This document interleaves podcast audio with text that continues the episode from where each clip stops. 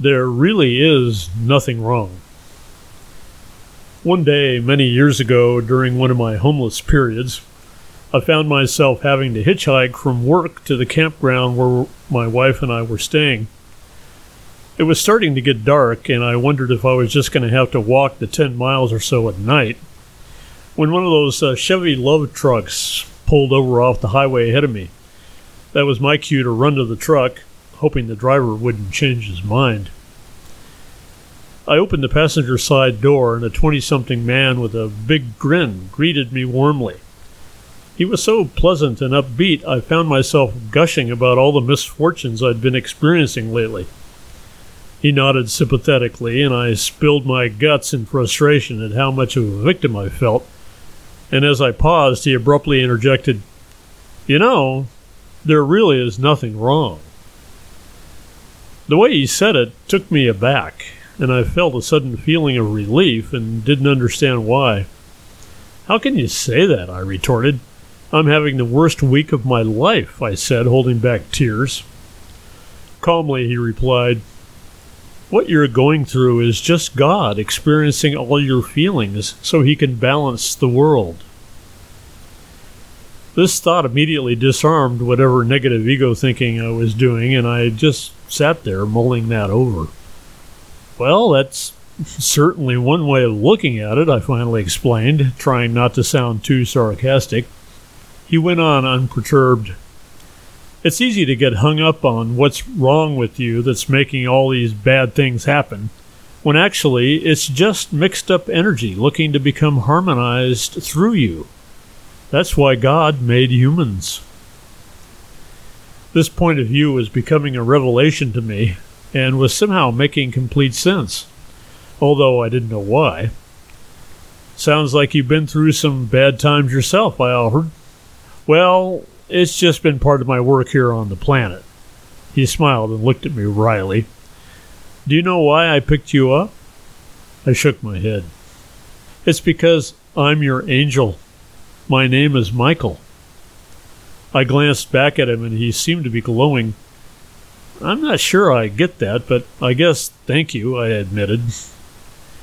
By this time, we had arrived at the campground and it was dark. My wife ran up when she spotted me getting out of the truck and, alarmed, said, Where the hell have you been? It's almost nine o'clock.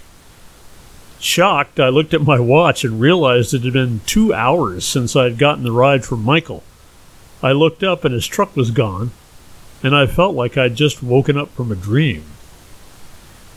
Michael's words stuck with me, and as I've unpacked their meaning through my life, I've come to the realization that there has always been a whole lot more going on than I think there is. My ego gets triggered into petty worries and concerns about perceived mistakes and wrongnesses, when in reality, with a capital R, there has never been actually anything really wrong from a cosmic perspective. And what other perspective is there to have, really? I am where I am as a result of who I am. Things happen in my life because they're supposed to happen. How do I know that? Because they're happening. And they're happening so that the feelings I have about the events can at some point arrive at love. I see human beings and all of life, really, as a great cosmic filter where chaotic energies flow in, are refined by the experience of them, and then flow out as new knowledge available to the entire collective. If we avoid or block the feelings of the experience, then there's no refinement, and the energies bounce around and around until they find a receptive point of consciousness. This process can be seen as how random energies get coalesced into meaning as a result of conscious experience. It's how these energies become real, since experience is the only reality. The refining power of consciousness is how love can transform experience. When we can love ourselves and love our life experience, it feeds higher refinement into the general field of conscious experience so every living thing benefits. The dividing of experience into good, bad, right, and wrong is how the ego deals with defining itself. But these are inconsequential, arbitrary divisions. All energies of any ilk qualify as experience because at some point they get refined into love for the benefit of all life, regardless of how wrong it seemed at first.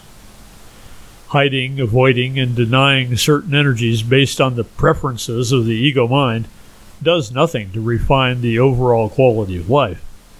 But by allowing and embracing hard or negative energies and the feelings they temporarily create, the negativity is transformed for all of life, helping to raise all experience into love and joy.